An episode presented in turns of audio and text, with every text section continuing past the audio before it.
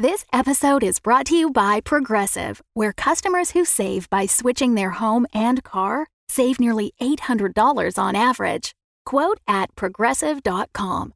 Progressive Casualty Insurance Company and Affiliates. National average 12 month savings of $793 by new customers surveyed who saved with Progressive between June 2021 and May 2022. Potential savings will vary. When you need mealtime inspiration, it's worth shopping Kroger, where you'll find over 30,000 mouthwatering choices that excite your inner foodie. And no matter what tasty choice you make, you'll enjoy our everyday low prices, plus extra ways to save, like digital coupons worth over $600 each week. You can also save up to $1 off per gallon at the pump with fuel points. More savings and more inspiring flavors make shopping Kroger worth it every time. Kroger, fresh for everyone. Fuel restrictions apply.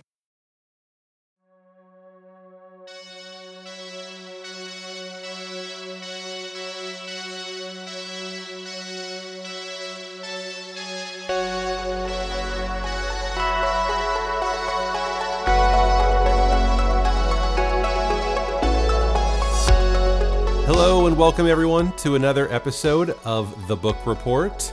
My name is Adam and- I am joined as always by your master teacher, Caitlin. You How's it going, got Caitlin? it right this time. No, no dungeon teacher here. No, no crazy Only dungeon teachers master here. teachers. Hi guys. We've quoted that so many times, I feel like, just making fun of mm-hmm. me. Dungeon teacher. It's a No. dungeon teacher. I'm sure I'll make that mistake again at some point, but not today. Not today. So, we are here. We have finished uh, and gone through another book, Moby Dick. And I'm assuming if you're here listening to this, it means you've finished that storyline. If you haven't, better. stop what you're doing, go backwards, consume all of it, enjoy it, swim in it. Uh, you know, really just bask in it. Marinate, exactly. All of those things. And then when you're done and you're ready to move on to the next thing and just uh, comprehend everything you've just experienced and gone through, and then want to hear the literature side of it, you're in the right place. So, we're here to talk about Moby Dick with our English teacher, Caitlin, in house English teacher. And so I think I want to d- jump right in. Let's do it. Let's do it. Please, the history of Moby Dick, how it came about. What can you tell me about it? Well, do you want to know about Herman Melville or do you want to know more about the history of the book? Because I have information both ways. And as we were Yes. talking, you know, as we were talking before this this recording, I was even saying to you, like, I there's there's so much to this. Um, and that's going to be something that I will always have to watch out for with these book report episodes. Is I have to Too Figure much out what's- information. yeah, I think figure out what's good. I- interesting and then fill the time with just the the good nuggets. I, I, I think wherever you think would be best. I mean, I, I think it's cool to hear about Herman Melville, maybe the you know the writer, how he came, like his life, how he came about to writing this story, the reasoning behind it, and then we can dive into the book itself. So yeah, if you want to take a step back before Moby Dick was actually written and just have information on Herman Melville, that, that'd be great. I think it's a good idea because Herman Melville brought so much of his personal life into this. He brought his experiences of over a decade uh, working and even being on whaling ships onto this. So he did bring um, his knowledge and, and, his descriptions aren't just hearsay or gathering information from other people, but it involves sights, sounds, and even misadventures that he himself went through. So, just to back up a, a bit to give you some context of where we are, Herman Melville was born in 1819. And if you remember our last book report, um, 1819 is the year after Frankenstein was published. So, Melville and Mary Shelley for Frankenstein, they were contemporaries. They were living and working um, within the same sphere of influence and even just around the same time frame on the world stage.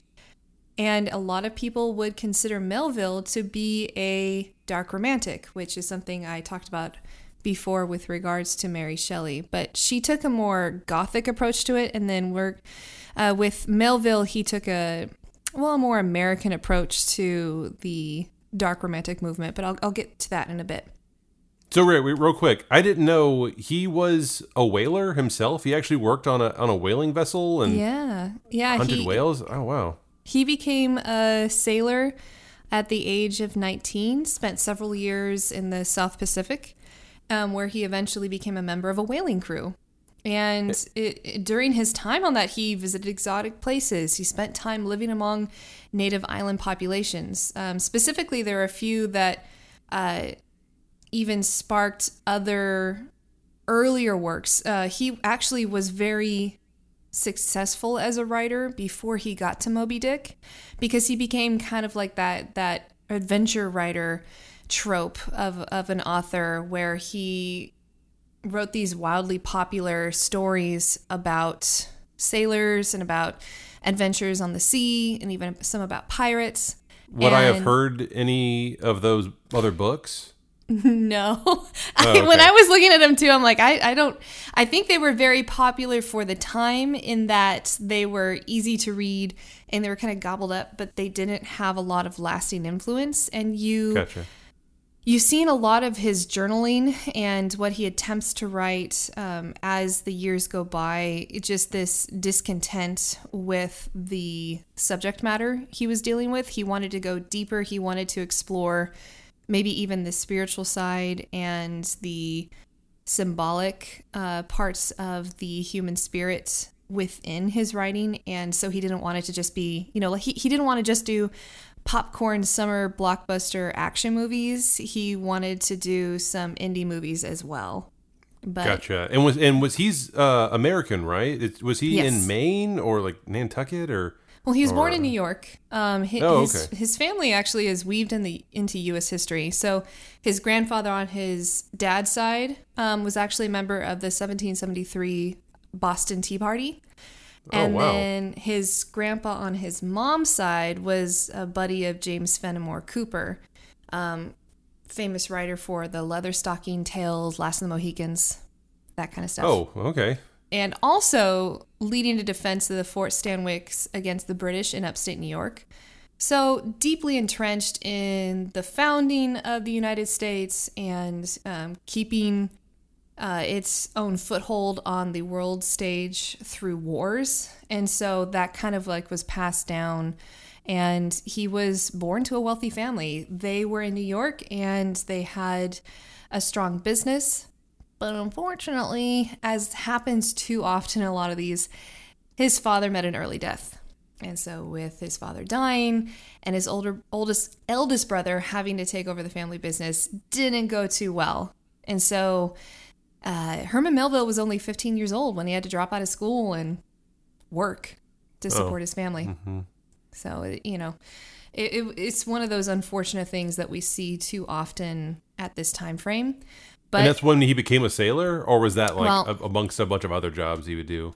In the four years, uh, so the first four years after he started working, you know, as a farmhand and a clerk, even even working for the family business under his brother, that just was not working. He just did not like being in a desk job. he was he he did not like working indoors and he did not like being a slave to that really is is I guess I shouldn't say that terminology, but he didn't he didn't like being tamped down uh, with his own personal creativity because he had always been the storyteller of the family.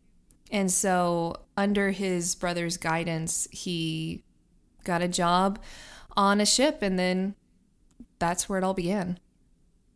And so he did. He was a whaler, and then he he was a semi-popular writer at the time. It sounds like, but writing stuff that maybe he wasn't necessarily uh, especially proud of. Maybe, maybe it was a little too, like you said, kind of equating it to movies a little bit more like summer blockbuster popcorn, but kind of surface level, just pulp kind of fun, as opposed yeah, to something yeah. of significance and carried weight and with like uh, yeah. uh, resounding themes. Exactly. He he had this yearning to explore a lot of the darker parts of his own personality and just where his mind went. But looking at some of his first writings that are based off of his experiences as a sailor, they were pretty entertaining stories. Like his very first one that he published, that was in 1841. So he would have been 22 years old. Um, it's based off of an actual event he went through. He was on a whaling ship um, that anchored in the Marquesas Islands. That's present day French Polynesia, where he and a shipmate jumped ship and they're like, we're done with this. We want to leave. and they actually like spent four months as guest captives. Like they weren't, they weren't in shackles or anything. They weren't kept there, but it was clear like you're gonna, you're gonna stay whether you like it or not and um, they were the this reputedly cannibalistic people named the Typees. And after four months, they finally kind of got bored with him, let him go, and he wrote of that story, and that became his very first novel, Typee. Um, and just how do you spell that? T Y P E E. Okay. And just describing a brand new culture to these audiences in the United States who were not as well traveled, were not as aware of other cultures beyond their own, um, this incited a lot of excitement. His second one actually is about a, a mutiny that he was a part of. like he actually uh, was a part of a, a, failed mutiny where he was thrown into jail. Oh no. Um, and then he broke out within two days. So he wrote about and what that. was that where, called? Oh, the Ono Onu O N O O. Okay. Okay, oh, I didn't no. realize he wrote so many. I guess he wrote about what he knew, and yeah, what he knew he was did. being a sailor. Yeah. Yes, yes, and and the the stories themselves are highly entertaining. Um, but you can see, like after his first few were very popular, and so editors were asking, "Hey, we want more like this." Well, not only did he run out of stories that were as entertaining as those, you know, you can't just have your whole work you're going to run out of stories you're going to run out of true life stories yeah right? yeah um, but at the same time he just was tired of it and so he tried to go into political writing where he did uh, just these scathing stories about american practices at sea of impressment which is like forcing people to work on a ship against their will and also just abuse of sailors and abuse of workers. Mm. And it was a sort of a whistleblowing uh, type deal, but it, it wasn't one of those where a lot of people wanted to buy it and read it. So it got attention critically, but it was not paying the bills as it, it was supposed to for him. And so he kept coming back to this pressure to write these these poppy, you know, action packed stories right. that he had no interest whatsoever.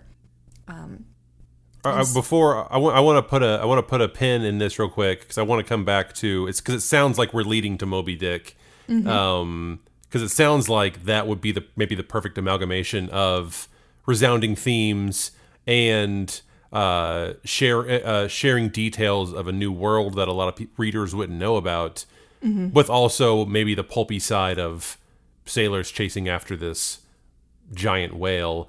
Totally. So it sounds like a perfect marriage of what he was trying to do. But before I get there, I'm going to go back a bit. So you mentioned that he was writing, Herman Melville was writing in a similar uh, genre as Mary Shelley was, which mm-hmm. was dark romanticism. And I know that when you were talking about Mary Shelley, you were talking a lot about how that genre was a lot of writers exercising the this inner anguish or these inner demons. And in that case, it sounded like she was wrestling with the death of her of her child, uh, or possibly even multiple, maybe children.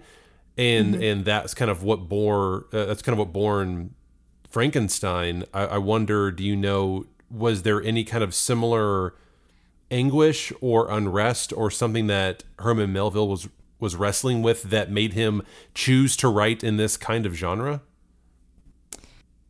Yes. So, to give it a wider context before I focus in on Herman Melville specifically, what Mary Shelley was a part of was dark romanticism.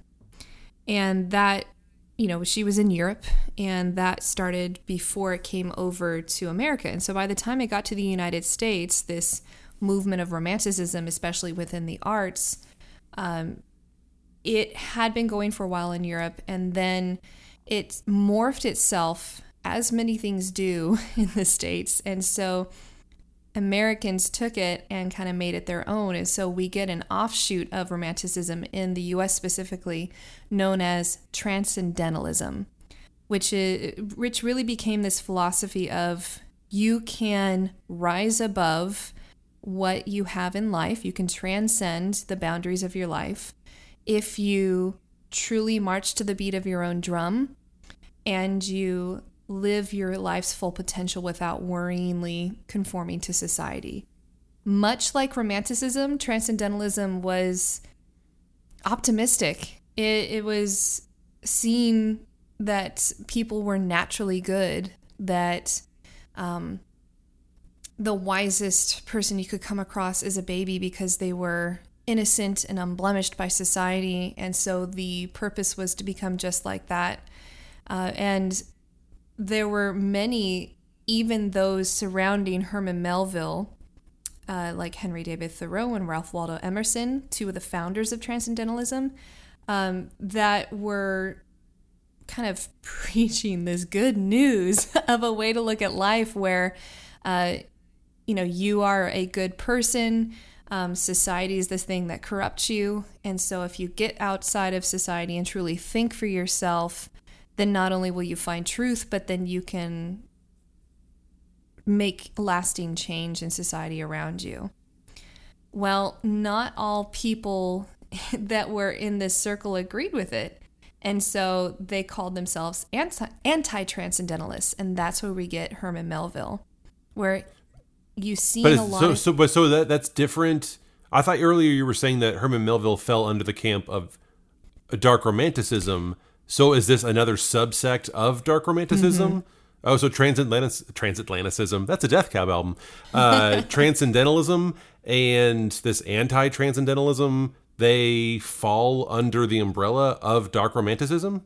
Yeah, you know how some subcultures uh, can have sub sub cultures underneath them as well. Like they'll break off into their own um, subgenres of it. Right. Mm-hmm. And so you would have underneath the subculture of romanticism or the really the philosophy of romanticism, you have transcendentalism, which is like an American offshoot, and that's more politically and action minded. Um, and you know, you have a lot of early abolition movements, for example, and uh, right to vote for white women, honestly, at that time was coming out of transcendentalism. So you you have a lot of these movements for social justice stemming from it. And so in reaction to that, you also have then the subculture of anti-transcendentalism, those who took a more cynical view of society and people in general. You know, it was pessimistic rather than optimistic. It, in fact, they, they viewed optimism as naive Hmm. Some famous people that were in this, um, not only Herman Melville, but you can count Edgar Allan Poe as a part of this, right? We have just the the American romantics that took a dark view of it. So the American Gothics or the American anti-transcendentalists. There are so many names it goes by, uh, but you have Edgar Allan Poe, Nathaniel Hawthorne, Scarlet Letter dude, and Herman Melville as the three famous Americans that just bucked against romanticism, bucked against like the rose colored uh, lenses that they were wearing. And and that, again, that was and what was the purpose behind that? The purpose was to show like the grim realities of life. Mm-hmm. Yes, uh, their work dwells on like guilt and remorse over past wrongs or things you can't get away from in your past and they write stories and poetry and essays depicting human nature as inherently sinful and destructive, um, that people have unlimited potential to do evil. And so that you do look inside the heart of a person, and what you see is something dark, not light. Um, mm. And even for the writers like Poe, um, and we can even see like a, a Herman Melville with this, but they, they would have these supernatural elements, much like romantics and much like Gothic writers. Um, but you see evil as a, a, greater active force in the universe versus good as perhaps in or or neutral like you do in fairy tales. Gotcha. So you also have this like respect for nature that they had. They they saw that you see nature as vast and incomprehensible in these stories, um, and something that can't be understood by human beings. Is that that famous? What's that famous painting where the guy in a suit with his cane is like standing on a rock, looking mm-hmm. over like the the water? What what painting is that? Nope, no like off the top wanderer, of your head. It's something like Wanderer over a sea of clouds or something. Does that fall in that same genre though? Yes, yeah. Is that kind of looking at like the expansiveness of? Well, now I got to know what it's called. Do you want me so to look it up? Podcast will not go further until we tell the people. It's Wanderer over a sea of fog. Wanderer over a sea of fog, and who who, who was the painter? Caspar David Friedrich. That's all I, all I wanted to know. I don't know why I jerked us in that direction, but I just wanted to I wanted to say it. That's so now the going. people know. They can Google it and see what I'm talking about. All right, so now I want to also turn us back towards where I, I want to pull the pin where I stuck it and mm-hmm. bring us back to Moby Dick. And so it sounds like everything his uh, Herman Melville's experiences, his desires of what he wanted to write, also paired with what was successful and was and profitable seemed seemed to marry so well with Moby Dick. Mm-hmm. So what can you tell me about how this came about and how it was received, I guess, when it was first written? So a few things brought it about. First, Melville now had success with earlier novels, well now whereas he had more money, and so he bought a farm uh, near Nathaniel Hawthorne and so they were kind of like, at first, like they were riding buddies, I guess you could say. So he got out of the city. Um, how very romantic or anti romantic that was, you know, leaving the city, going into nature. So he bought this larger estate and a farm um, near uh, one of his just his co-conspirators one of the people who also adhered to a lot of the same philosophies and they would show each other their writing and challenge one another and stay up late because they're talking over ideas for stories and just general philosophy um, so Hawthorne, Nathaniel Hawthorne really encouraged Melville's development as a writer and went over a lot of the early ideas for Moby Dick. So that's one of the factors leading to the creation of Moby Dick is that he got away from a lot of the pressures,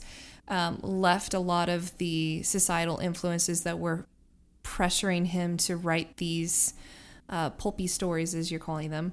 Um, the second thing is that there were some real life events that happened that he read about and, and really inspired him to consider how he could make that into a story because he knows so much about life on the on the sea. And so he's able to write with fluidity using the correct terms describing what people might be fearing or um, exhilarating themselves over. And so one of the real life events that happened um, was that there was a whaler called the essex and it was on a two-year whaling expedition crisscrossing the Pacific and it was rammed by a sperm whale. And so they didn't really have any choice but to abandon ship. And so the crew that did survive on smaller lifeboats drifted for about four months with minimal supplies. And they drifted about Whoa. over 3,000 miles. Most of them died. And those who didn't, those who survived that time, they cannibalized those who were deceased and then finally were rescued when they neared um, the coast of Chile. So, one of the few people to survive that was the captain, George Pollard. And um, one magazine at the time, oh, I forget I forget the name of the magazine, but um, in, eight, in 1839, Melville read the story about this in a magazine that the captain gave. Um, and so, really, he was just I guess you could say, inspired by this real event of such a vast show of nature overtaking man, and probably also a similar fear that he had faced time and time again working on whaling ships. Also, um, within that same time frame, I think within that same year even, Melville read another story in another magazine and it, this time it was about an albino sperm whale, and it was famed for its deadly attacks on whaling ships trying to hunt it down. Um, so, on any sign of aggression from the ship, this whale would spring into action and actually try to destroy any boat that attacked him, which I absolutely love. It was finally brought down in 1839, and when they found its body, there were at least 19 harpoons found Whoa. lodged in its sides. And so it had already um, gained reputation off the coast of Chile, so same area. And uh, the locals had called this um, Mocha Dick. And so it's M O C H A, Mocha, um, Mocha Dick. And so that's where we see this. So it was in the Knickerbocker magazine, and it had an article entitled Mocha Dick or the White Whale of the Pacific. And so we see both of these two coming together within the same year. Uh, we see Herman Melville reading this probably on his farm estate, which he named Arrowhead. Fun fact. And uh, getting this perfect inciting incident almost, if I were to use tabletop role playing game terms, if almost having this inciting incident um, of the perfect event for him to explore this darker side of himself that he had been pushing against for so long. So he's trying to find the story of humanity's relationship with the natural world, as well as the relationship between a person and their own feeling of failure. And knowing that even through a humongous adventure that is Moby Dick, just that whole story, at the very end of it, you can come right up to this point of climax and still fail. And I really, really appreciate that about this story because typically you see that with these sweeping romances and these adventure Wait, stories. wait, wait, wait, wait, wait, wait, wait, wait. It sounds like you've already jumped to the end of Moby Dick. Now, not everyone on he, not everyone who's listening maybe has read Moby Dick. Half of this podcast has not completely read. Oh, Moby I would Dick. think over half has not. Over I would say a lot more than half haven't. Now, before we get to the end, because I also kind of want to know what happens to it, because I have a slight bone to pick with this book. Now, maybe it's partly my own fault, and I feel like there's sometimes, sometimes I don't know if you're, if you're this way, but there's cer- certain books that I just want to will myself to want to like for some reason. I'm kind of that way with Hemingway. It's almost more about like the name of the the book or like mm-hmm. the the style of book, where it's almost like I want to like that. So I want to will myself to like those kinds of books. And so I think I tried to read Moby Dick. I think I got about two thirds of the way through, and I don't think that damn well ever showed up every it started off strong. We had a narrative going through. We got like Queequeg and uh, people, and they're sleeping in a bed together, and they're like getting on the ship, and it's it's really weird and but exciting, and you're kind of following him. And then Melville starts whipping me over the head every other chapter with like, here's how you tie knots, and here's what whale blubber is for, and here's the different kind of wood on a boat, and then oh man, here's how you do this thing, and here are the kind of clouds they have or whatever. And man, it was really I tried. I feel like I could have gone back and just skipped all those chapters, but I felt like I wouldn't have been reading it the right way. Mm-hmm. But then I didn't even finish it at all, and I, I got bogged down and I didn't finish it. And so, can you? T- I'm. I think I already know the answer to this question I'm about to ask. I don't know why he wrote it that way. And eh, I know you mentioned earlier that sometimes his style of writing or what he chose to write was opening a window into a world that other people didn't know. Mm-hmm. Is that why this book reads like a, an encyclopedia sometimes? I would say that that is a good reason why it does. Yes, there. This book is quite encyclopedic. It, it is. It is written for people. It's written for an audience that have never been to sea, that have never been on a whaling ship, perhaps not even just on a commercial or merchant merchant ship either. Uh, but he wanted to bring the ocean to his readers, and he wanted to bring this whole experience that he had spent so many years in his life to them and almost like he's imparting this knowledge as a parting gift as well It's like his life's work already. It's like I'm going to dump it all into this book Yeah. and everything I know about being a, a whaler. Exactly. And and most people had no idea what it was like. And so this is why he he stops to have he stops to have chapters on how to tie different styles of knots. He has chapters on whale anatomies of right whales versus sperm whales. He has chapters on how to harvest whale oils. He even has a chapter on the different types of clam chowders and how they're made and why one is preferable to the other. And it, it takes it feels, some patience for those it, parts of the book. Does. I get it. It feels very, and this is me probably ha- not having read a lot of classic literature, and maybe the style of writing is just different. Uh, it feels very anti-narrative in that it's mm-hmm. not moving the plot forward. Is that a style of writing that just was before like the 1900s? Was that the genre of romanticism? Is that what they did? Well, first and foremost, romantics were all about breaking conventions.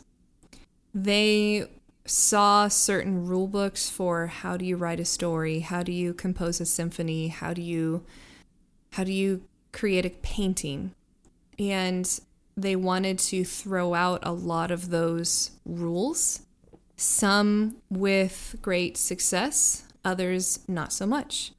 And so I see that in this book. I see a writer who clearly understands how to do narrative and to keep the story moving and to write things that push action forward at, uh, in his earlier works and even even in the parts of the story where it picks up but then he pauses and says you know what while we're in the midst of preparing to harpoon this whale let me pause and tell you about this almost like he's he's stopping time and then directing you um, to look at a specific part of the ship while something huge is going on off screen. And so I, in some way, like really appreciate that how he recognized that there was this thirst uh, for his readers at this time in history um, to know more about the world be- around them, especially those who were still living in the city or on farms and had not left where they are, had not left their hometown and thirsted for adventure beyond. And so this was almost like one of those deep dives that you could do on, oh, pun intended. Uh, this is almost one of those deep dives that you could do on information about a life that people could live vicariously in this. But he also made it clear like if people decided to pursue uh, becoming a sailor or even go on a whaling ship, uh, then that would be a boon or a bonus as well. But he he wrote this with the explicit purpose of people want to go into nature and they talk about hiking, they talk about the beautiful countryside, they even talk about scaling a mountain, but nobody has really told them about the majestic beauty and the terrifying realities and even the banalities or, or the commonplace parts of living and working on the ocean. So, are you telling me a reader could have been like, you know what? I'm going to pack my bags. I'm going to go be a sailor. The captain's like, "What are your what's your resume? What what's your experience?" and they throw down the fattest version of Moby Dick and they're like, "Here's my experience. I've read this damn book." I'm like, "Oh my god, you can you start today?" Is that how it works? They like, I know all that? these things. Who's a what? What do you call it when when you need a somebody to vouch for you when you are a getting a job? Yeah, it's like who's your reference? Herman Melville. Herman Melville. yeah, but yeah, it, it was encyclopedic on purpose, just to inform people of what it was actually like, and there were many who ate this up, who who appreciated this in hindsight of I'm getting to learn. So this was almost like this is a better textbook of sailing than I typically would read. You know, if I wanted to study sailing, you know, I, I could read a dry textbook or I could read a story that also teaches me all the ropes of mm-hmm. sailing as all, it goes. All, all these puns. Come on now. they are they're intentional. A Who would feeling. I be? Who would I be if there were no puns? Okay, well then I wanna I wanna do a spoiler warning for people who want to go read this later, even though this book's been out for so long. There's probably uh, a date where it's like, okay, you can't, you don't need to do spoiler warnings anymore. But I'm still gonna be polite before I ask you to tell me how the book ends because I've still never finished Moby Dick, and I want to at some point, but I doubt that'll be anytime soon. So yeah, I think I think I don't even I didn't even see Moby Dick show up. What goes down? And I don't want to spend I don't want to belabor this point. This is you humoring me. How does the book end? You know how you say you really enjoy Jaws, and one uh, one thing that that movie does well is that it doesn't introduce the antagonist. You don't see the shark on the screen until towards the end. But you but you do see you you are introduced to the shark at the very beginning and sprinkled throughout. You don't see it, but you get like a a fin or you get the dorsal fin or you in, or mm-hmm. or it's POV. This one I feel like Moby Dick doesn't like there's you talk about him, I guess. But he does. no- uh, he chooses to introduce Moby Dick throughout the novel in different ways. Like the first time you're introduced to Moby Dick is actually seen as you meet Captain Ahab that you realize like his whole right leg is missing. Um, and right, then, so it's planted that way. Like the Yeah, character's that, introduced then- Mm-hmm. that way through his through his damage and yeah. and then early on in the voyage, you catch sight of him. And Oh, you do? uh, Okay, Yeah, you and that. a plume of from his spout, uh, Oh, you know, on the on the horizon, and then So okay, how's it end? pod. How does it end? So if you want to know how it ends, is Captain Ahab fails. Does he go Captain Quint and does he get eaten? Uh, he goes down. I'll say that. So they finally come, you know, come to blows with Moby Dick, who takes down the ship, and they're in. So they would have to get in a rowboat, and then that's how they would harpoon a, a whale. And so they're already in one of the rowboats with the harpoon, and Moby Dick just brings them into a, a whirlpool or a maelstrom by swimming around them.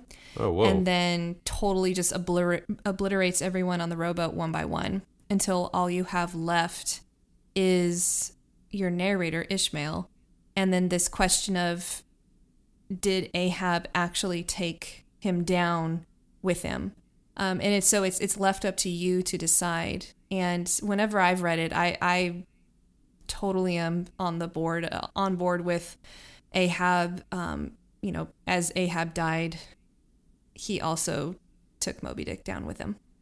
it's yeah it's it, you're building up this kind of unstoppable force and immovable object where they both these two titans kind of they build up finally clash and they take each other down mm-hmm. okay all right that sounds okay so what happens to Queequeg? Oh, poor Queequeg.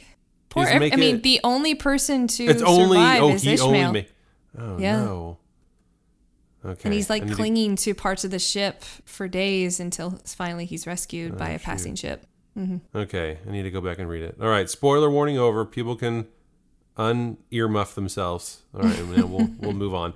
Okay, so that's Moby Dick. Re- before I move on to how that correlates with um, with uh, of mon- of mice and men and monsters, I would like to know about how it was received at the time when it came out. Was it was it off you know from minute one was like oh this is a classic did people like it not like it uh, yeah how was it received Woof. It was a critical and a commercial failure. oh wow Yeah. It it's it's kind of like sad. so it it was kind of like his jewel that he had wanted to work on for so long and just nobody read it. Um he was like 32 or 33 when it was published so i like align with this so much of like i'm at that same stage in my life and just the idea of like you pour so much into a project and it's like your passion project. It sounds like yeah, like it sounds like that was Yeah. everything he was building towards. And so his his subsequent novels also failed overall and he fell into debt. And 40 years after moby dick was published he died um, and kind of died under the radar. And it wasn't until the 1920s um, when his work was rediscovered and praised by scholars and then gained renown posthumously. Why? Why then? Like why? I guess why didn't people like it then? And what made people rediscover it? And like sixty years later. So in the 1920s, we get the Lost Generation. Um, Post World War One, young writers, artists, composers, just who are taking almost a nihilistic view of life and a very pessimistic view, much like our dark romantics. Um, Is that because of post World War One? Yeah, and the carnage they saw there, and just that whole, just that whole ordeal. Um, and so, it's it's kind of this work which delves into just how little mankind is in the face of larger forces than themselves, namely nature, and also the drive for vengeance and the bloodshed that comes out of that, and how it can come to nothing, as well as the searching into the dark depths of somebody's psyche and exploring, even trying to come up with a way to explore, like allegorically, um, how people fight against such inner demons like uh, depression and even anxiety, um, much of what Melville was struggling with. Um, it just it was the right time. That's what they were interested spoke, in, and it, what's the, it just that's what they were spoke looking to for. a different generation. Mm-hmm. Yeah. And so it's it it was finally the audience that he was waiting for, but it just came about 30 years after his death. I'd give anything not to be appreciated in my own time. That fits. That That's a random random friends reference. Uh, yeah, I remember. I remember. I went to. I was in Amsterdam, and I went to the Van Gogh Museum, and you can walk around the museum in chronological order, and you see like his the rise and everything he did, and his relationship with his brother, and this and that. And in the back of my mind, I thought he was. I thought he was, you know, renowned from the get go and you you you track along with everything, and then and then like you get to the point where he's dead, he dies, kills himself, and you're like, oh, what? And Yeah. no one, you weren't appreciated, no one, no one cared, and it's only mm-hmm. for whatever reason, just time and just decades or years later, whatever it is, and just the right, it takes the right person or the right group of people finding it and appreciating it, and then it blows up. Then it's just that's crazy how that how that works. mm-hmm It is. All all right, I want to close out this in-depth conversation on Moby Dick, the novel, the same way I want to try and do it each time we move forward. And it's put on your teacher hat or whatever equivalent that is and tell me or tell someone listening why they should read this book. Why should they stop what they're doing and and bust out this classic novel? Stop what you're doing right now. Stop everything. Damn it. Doesn't matter what you're doing. Um, you know, there's there's a few things that I would use as kind of just teasers, hope, hope, hoping to pull them in. You know, I I would start off with something surface level like, "Hey, you like Starbucks coffee? Well, guess who that's named after?" Uh, hey, remember that random episode of Parks and Recreation where Ron Swanson said it's his favorite book? Hey, he has good taste. Fun fact though, Starbucks also named themselves the Pequod instead. Wait, what? Is the, the the name of the boat. Yeah. Or Pequod. Wait, wait, wait, wait, wait, what? Did Starbucks also called themselves the Pequod? They almost named their company. Oh, they almost did. I. They also did. I was like, what? No, they almost named themselves Pequod, but then they're like, eh, that's kind of a bad marketing strategy. So instead, they went with the What the a first ship mate. that went a ship that went down. yeah, exactly. Um, so instead, they went with Starbuck, who is the voice of reason. That's so cool. Yeah, And But- also, wasn't that isn't that the character name in uh, Battlestar Galactica? Isn't there a Starbuck Uh-huh. in that too? Mm-hmm. Yeah. Yes.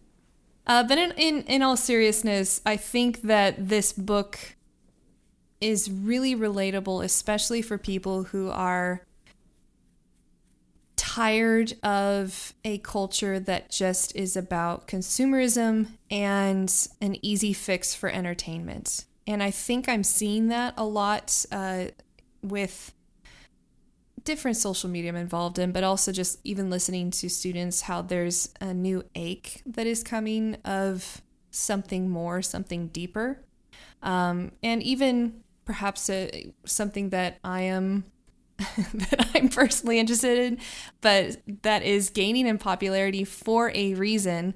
Um, is the cottage core aesthetic, but really what it is, it's romanticism. It's this longing for a more simplistic life, um, more almost like minimalistic hmm. uh, a take on life with an appreciation for nature and making things yourself or um, shopping small and supporting businesses that do make things themselves and even going along the lines of learning something new and delving into it and really immersing yourself in the knowledge of a specific niche category in this case the, the ocean and sailing. Yeah. so I, I i think this is like if you are into that if if that's your aesthetic or if that is your interested subculture then this is a perfect way to live it out as well. You know you, and you can completely be honest with it. You can check the book out from a library or borrow it from someone, mm. or they have it online free at Project Gutenberg. Um, so it's not about you know going to buy it; it's more about just taking it in and taking it in small chunks. And I understand. Yeah. I will tell this to anybody. It is a difficult book to read. And the unfortunate thing is is that it's really I, I think it's a, a good idea to read it with some life experience under your belt and it doesn't make sense to read in a high school classroom. Yeah, reading that. Yeah, reading that mm-hmm. in high mm-hmm. school. I mean, that's how that's how a lot of high school books are. I feel like it's like yeah. I appreciate it so much more with some life experiences under my belt, not still living at home and never having stepped out and been an adult. Yeah, I when I was rereading it for you know th- this adventure, I appreciated it so much more um, and honestly, if when I had read it before, it was just skimming because I had to. And this time I'm finding kind of since I have undergone suffering actually in my life, have you know, since I have now held a job and been a part of something larger than myself and experienced um, even frustration and even boredom and sat in that boredom. Um, all that helped me to better under understand this book and better appreciate it as well. Um, and I noticed humor where I didn't notice it mm. before. I noticed like moments that made me kind of choke up because they were actually like moments of hope in a very dark slow narrative um, and even just to see true friendship between people who don't even speak each other's language it was really or cool. even like a sense of longing mm-hmm. that i feel like comes with maturity and i mean we're still only in our mid early 30s but that mm-hmm. that sense of longing and yeah, it's it's hard to to understand that when you're 17. Well, there, there, was one 18. line. Yeah, exactly. There was one line that I made sure to include in our adventure, um, and it's when Starbuck is having his monologue right before the mutiny. Um, and it's from the beginning of the book when Ishmael is talking about how he cannot leave his life at sea, that over and over again, he returns to becoming a sailor despite really the hardships he's faced. And he says, um, But as for me, I am tormented with an everlasting itch for things remote. And it's like, oh, that's like a perfect way mm. to put like you have a longing for something larger than yourself. I even mm-hmm. have a, a framed print of it in my classroom. So that's a line that I absolutely love from the story. Well, that's a perfect segue of where I wanted to go next. Um, and thank you for all that insight. I got that's so much stuff I didn't I didn't know. That's really interesting. Can, uh, so you read Moby Dick, and then as mm-hmm. you were constructing the storyline that we went through and played through in Oh Man Ma'am, what are some Easter eggs that you plan that you took from the book, and you threw in the campaign? Uh, is it e- either characters or moments, uh, lines of dialogue or narration? What are, what are some of your? I, I know I'm not going to have you list them all, but what just rapid fire? What are some of your favorites or some of the larger ones? I mean the the names. I I for all the NPCs, they are names directly from the novel, just as we did with Frankenstein. And so you know we have Ishmael, who is Millie's Fey familiar in the form of a chameleon, and that is the first person narrator of the story and the only survivor of the wreck after facing off against Moby Dick. Um, we have Starbuck, who is the first mate on our ship under Ahab, also first mate on the ship under Ahab in the story. Um, I decided to tie them together not just as longtime friends, but in the story's case, because I was talking a lot about like the curse of the bloodline and I needed like someone to take it more personally. So I made them instead into cousins. Um, but yeah, it has wonderful names in it like Tashtego and um, hang on, let me go to my. We have Tashtego and Elijah and Queequeg. And so we have great names on here. There's even like a Doughboy is the name of one of them. He's Doughboy. the he's the, I don't remember he's the cook on there, but didn't quite get around to having him as an NPC for you to meet. But maybe in the future, if you ever get back on the ship Pequod. That's true. That's true. Mm-hmm. There Uh, was any- even there was even a, a character named Pip, and uh, I was like, "Oh, Oh, we really? already have the Pip mouse? the mouse." Yeah, but I decided not to like pursue that because that was like you know not going to push the plot That would have been too confusing, right? Yeah. Any any lines of narration that you spoke, or any um, Mm-hmm. dialogue? Yeah, uh, let me give you a few. So um, there was And yeah, give it and like you said, give the preface give for the, the moments, context, and that, yeah. that'd be great. Thank you. so there's this one line that I tweaked so that it fits, but uh, in the adventure in Omamam, it's when um, Ishmael is talking about Millie and being her familiar and how he would go along with whatever she decided to do, that he would be with her till the end. And in the book, it's Ishmael talking about Queequeg and how um, he and they, they had become like brothers to one another. And so Ishmael says, From that hour I clove to Queequeg like a barnacle, yea, till poor Queequeg took his last long dive. So it's, I, I love that simile, cleaving to him like a barnacle.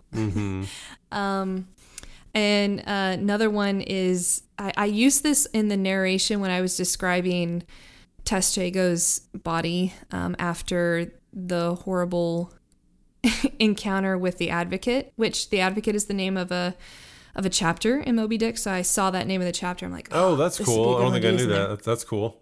Yeah, but the original one is the red tide now poured from all sides of the monster like brooks down a hill. His tormented body rolled not in brine but in blood, which bubbled and seethed for furlongs behind in their wake. And so I, I it was describing the first kill that they make on the ship, and uh, it's pretty graphic. And it's and I when I was reading that, I'm like I could use a lot of this for a different graphic scene, um, and get a lot of the same kind of disgust and horror across. Um, and then my favorite one that I used when Agatha is talking to Penny about this resistance for the first time, and Penny asks her, Well, where is it at? Where is this island that you want us to go to? And Agatha responds with a quote straight from the novel. Uh, she says, It is not down in any map. True places never are. And I. That's such a good line. Yeah, I remember when you. I remember when you said that when we were acting it, and it's one of those lines I heard, and my, my ears perked up. And not that I didn't think you could write something that beautiful. I was like, "Well, No, that I- was a, I that was a good like line. That. was a good line." That's and you found I, I, I appreciate I appreciate how you pull these lines as you're reading, not knowing where they might go necessarily, but you have them almost like in your pocket to pull from whenever Mm-hmm. the moment presents itself. Because I remember when you threw that down, it seemed so effortless, as, as almost as if Kimmy fell right into your hand and and just lobbed you a softball for like a perfect moment just to knock that line. And it was yeah, that was such a great moment. I love that. Oh, I was very giddy on the inside when she when she had Penelope Penelope ask that question. I was like, "Yes, here we go." My time to shine. Yeah, but that helps out with modular planning when you just have certain NPCs you want them to talk to and you're ready with these uh, different possibilities. And so I have these quotes straight from the novel that I know would be perfect in certain situations should your characters choose to go that direction. And so there are lines that I never got to because your characters didn't choose, you know, that option, didn't choose to go down a certain path. And that's what I, I like about that, where it gives you guys freedom uh, to be true to your characters as opposed to me railroading you and telling you no you have to do this so uh, yeah i really appreciated that part and i got really excited that i got to say that line That was so good. I'm glad you did too. All right, uh, let's close out this episode of Book Reports with a few questions. Um, thank you, everyone who sent questions in. Again, if you have questions or want to leave comments or give us ideas for future books to do in the future, as long as they're public domain, not copywritten, Yes. or your copyright copyrights open at least, please send them. Uh, you can reach us out at omammamshow at gmail.com. And we're also, you'll find us on Twitter and Instagram at omammamshow. So we would love to answer your questions if we're able to get to them and uh, take your any any kind of input for what's working, what's not working, uh, special magical items, other books we can use. So we'd love to hear from you. So here uh, is the first question. It is from Claire, and it says, "How long after recording does it take to get an episode up?" oh this is all you you are Yeah, our I'll take intrepid this. editor Step aside. I almost called you dungeon teacher. shine. I almost called you dungeon teacher. Master teacher. Time for the master editor to shine. So yeah, I Caitlin, Caitlin and I uh she does a lot of the pre-work for the with the with the DMing obviously and then I do a lot of the post work with the editing and taking all the files. I think if if I have all everyone's individual files because we all record uh, socially distanced in this pandemic world, but so they all send them to me, and I think if I'm if I'm just starting and putting it all down, it probably takes me about eight hours or so to finish an episode, and I know that's a lot more than most podcasts. I know that I certainly am probably more tedious than it needs to be, but I go through each of our uh, individual recordings one at a time. I clean it up. I try and re- remove a lot of smacking or tapping, mouth sounds, or a lot of ums or hesitations, and clean or even like cars driving by outside. I try and very intently listen to each track, go through. It's very tedious and just takes a long time because each episode, I mean, could be about an hour long, thereabout, maybe a little longer. And so doing that four times for each track takes a while. And once I have all of ours cleaned up for the most part, I'll put them all together. All four, I'll lay them all, all on top of each other, all synced, and then I'll play that. And then it's listening just to see what works, what doesn't work. I know when when we're improving, um, not every joke may land, and hey, sometimes that's funny, and I'll leave it in there just because an epic failure is always funny, also. But also sometimes it's just this is dragging, this is a little slow. We can cut this. All right, this is getting a little redundant. So things like that is kind of cleaning it up, and so trying to give like the tightest episode, I, I deliver the tightest episode I can. So yeah, doing all of that, and then doing the previously on, doing Caitlin's little plug in the middle, doing a little producing depending on the episode. If it's heavy narration, I might try and throw some music in there, finding find some music and and throw that on there. Maybe it, I haven't done much sound effects, but I know I did the thunder crashing a couple times, and I really enjoyed that. Trying to find the balance. It's, it's been it's been awesome to see just you progress in this sphere as well, and and what you have learned and, and taught yourself, and how you've added bit by bit. So Thank you. Well yeah, done. it's it's really fun taking it and then just adding to it. I mean, so much of Mm-hmm. it is just it's theater of the mind. But if there's a couple, a little producing I can do to add, I mean, I loved uh, messing with the sound effect of the advocate's voice and kind of giving some kind of like Yeah. raspy, creepy demon kind of style voice. I was so glad you That did that was really because it, it made it yeah it made it more threatening where the voice acting of yours truly is a far cry from that. So You're, was- you're really nice good. It's just that. like doing. Oh, I- doing I forget a, voices. Doing a I- special effects voice like that. I mean, can't do that. perfect. But yeah, I it was, so so pumped that you did that. So yeah, I mean, I, I could, and I know other podcasts. I we could seriously just take all of our. I could just I could sync them all up and just have it go live, but that'd be messy and really long. So I try and clean it up for you guys, so it's a really, uh, really smooth product just to listen to. So that's my answer for that.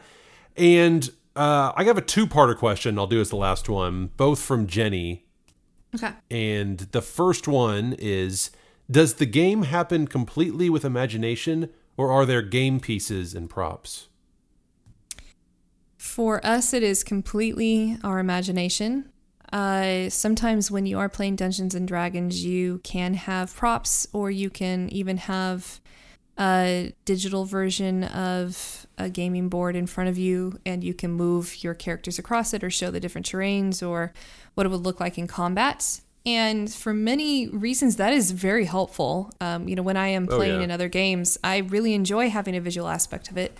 But I think what we decided because we knew as a podcast that this was going to be an audio only format, that we wanted to keep ourselves away from relying on visuals that the audience couldn't see. And so yeah, we didn't want to leave the audience behind.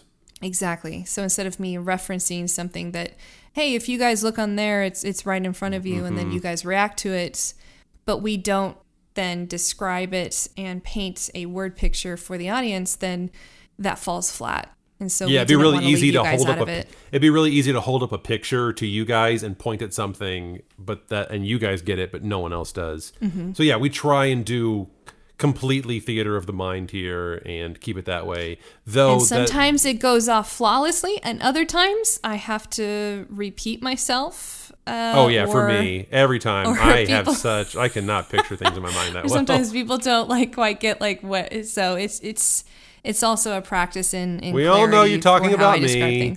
Listen to any Uh, episode, I was and I trying ask not a to throw you I ask a follow up clarifying question like three times each time. But yeah, I mean, we so but that that's this game. If you if you're new to D and D or don't know how D and D works, then absolutely, it's it's just depending on what the what the party wants to do. We've played games in person, obviously again Mm-hmm. before the pandemic, and with that, you know, some of us might have little miniatures, and you draw on a board and you move around, or you might have a uh, an overhead, not an overhead projector, but you might have like some kind of projector that shows maps and, and moves things, and and that's really fun. We also have played digitally on Roll Twenty, and on there you can put little coins and maps and move around, and it just helps kind of get everyone on the same page of movement and what's going on. But again, that's that would completely leave out the audience, and we certainly didn't want to do that. Exactly. Uh, her second question from Jenny is Were there any parts of the design for the ship that you didn't get to describe or was underplayed? I think yeah, there there were parts of the ship design that uh, you know I had in my head, and I was you know in in my planning stage and in the documents that I was creating that didn't even come up because it would be one of those where it's just like, uh, it's not really like helping the story move forward, so I don't need this. But like one of the designs I had for the Pequod is knowing that at the very least Awen had this ability. I forget if Bertram had the ability to control water. Did he? Yes, shape water. Okay, so Mhm. two yeah, so two of you had the shape water spell. And so I had this where there were small streams of water that funneled through various sections of the ship and could be collected by players either as a fresh source Oh, of water or for you to work with. And it just didn't come up. Uh, so it's just things like that in my mind. But Hmm. any other I'm- any other people or aspects of the ship? Like, was there like I don't know, was there a dining hall? I mean, there's not a dining hall on a ship. Or was there was there a kitchen or some kind of Mm-hmm. area with other people that we just didn't even go to? Uh, there was a kitchen slash storage area, And that's uh, where Do- that Doughboy you- was, maybe. Doughboy was there. Um, some others, like there, there's a character Elijah who was described for his personality as a bugbear, in the in the novel, and so I'm like, oh, well, I'll just make him an actual bugbear in the world. Oh, he was described D&D. as a bugbear. Oh my god. yeah. Wait, and he was on the ship, and we never got to meet this dude. Uh, no, because it was one of those where I was narrowing down, you know, which Gotcha. which Too NPCs are you going to meet, and so I might have to once again. I this isn't going to be your last hurrah on the good ship Pequod. There will be more times to come, and so you'll get to meet. You'll get one to of my favorite Elijah the aspects one of my favorite aspects of the ship that you made was herman as the masthead uh, real quick where did you get that idea 'Cause i thought that was really fun I was just thinking, what is a part of a ship that can be magical I yeah, just what are parts of the ship that I can manipulate with magic? And a lot of times you have mastheads that have figures, you know, carved into it as if it's a female mermaid, you know, leaning over the prow or a man blowing a horn or some kind of fearsome creature. And so I thought what if it was what if it was a magical figurehead that interacted with you and could be a way to find out what's going on around the ship as well.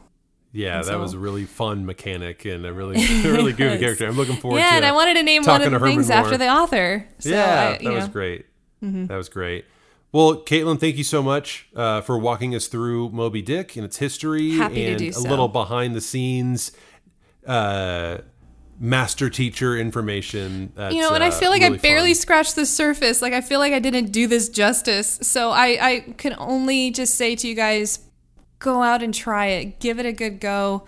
Uh, and even if it's a book that you come to back again, just reading it in small bits and pieces and enjoying it that way, it's still well worth it. So even if you don't do it in one sitting, you can enjoy it throughout different pockets of time for the rest of your life. That's what I'll be doing. You've you've convinced me. I'm gonna pick it back up. I'm gonna finish Do this it. book. Do, Do yes, it. ma'am. I will.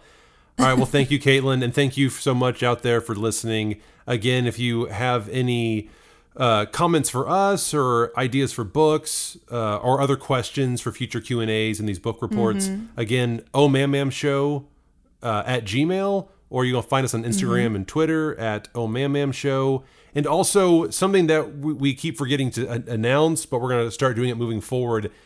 If you have time, if you're able to, what would really help our podcast a lot is if you Mm-hmm. can rate and review us on on Apple, item, uh, iTunes, or whatever. I'm not sure if you can are able to do that on Spotify or other places, but wherever you listen, if you're able to rate us five stars would be great. But hey, we just want you to be honest. be honest. Sh- share, yeah, share what you think. Let us know what you think, and let other people know what you think because that's the way Yeah, we're we- going to grow this really- show.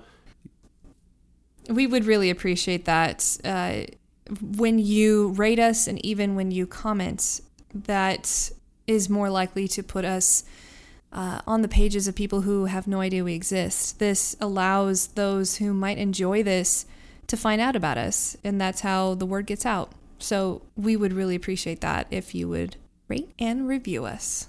Absolutely. Please help grow the show. We need your help. So thank you again so much for listening. And yeah, we'll see you in the next episode, which will be starting a new book.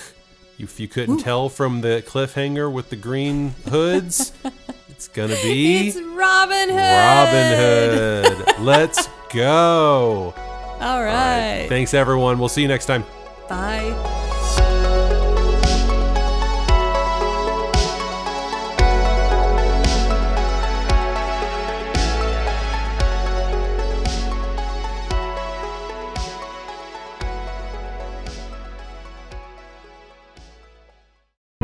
The Fable and Folly Network, where fiction producers flourish. You start with your own breathing. Match the rhythm of the breeze that carves the canopy, the birds and bugs chirping in set intervals. Feel the subtle pulse rising up from the ground beneath you. To wander is to dance with the forest. But the forest isn't just the partner. She's the music, the style. She's the rhythm, She's the set of ancient steps and movements that have been passed down from one dancer to another. She teaches you to dance the dance she invented to the music she's singing in a tonal system she thought up one night as it pleased her. You breathe and you listen and you wait for your place, your first step, the call to.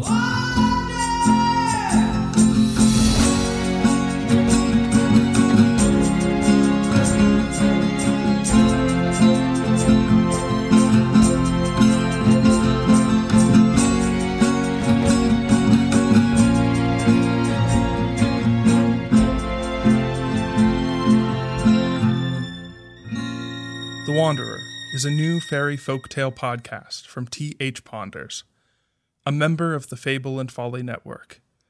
Listen to the show by searching for The Wanderer in Apple Podcasts or by visiting www.callofthewander.com.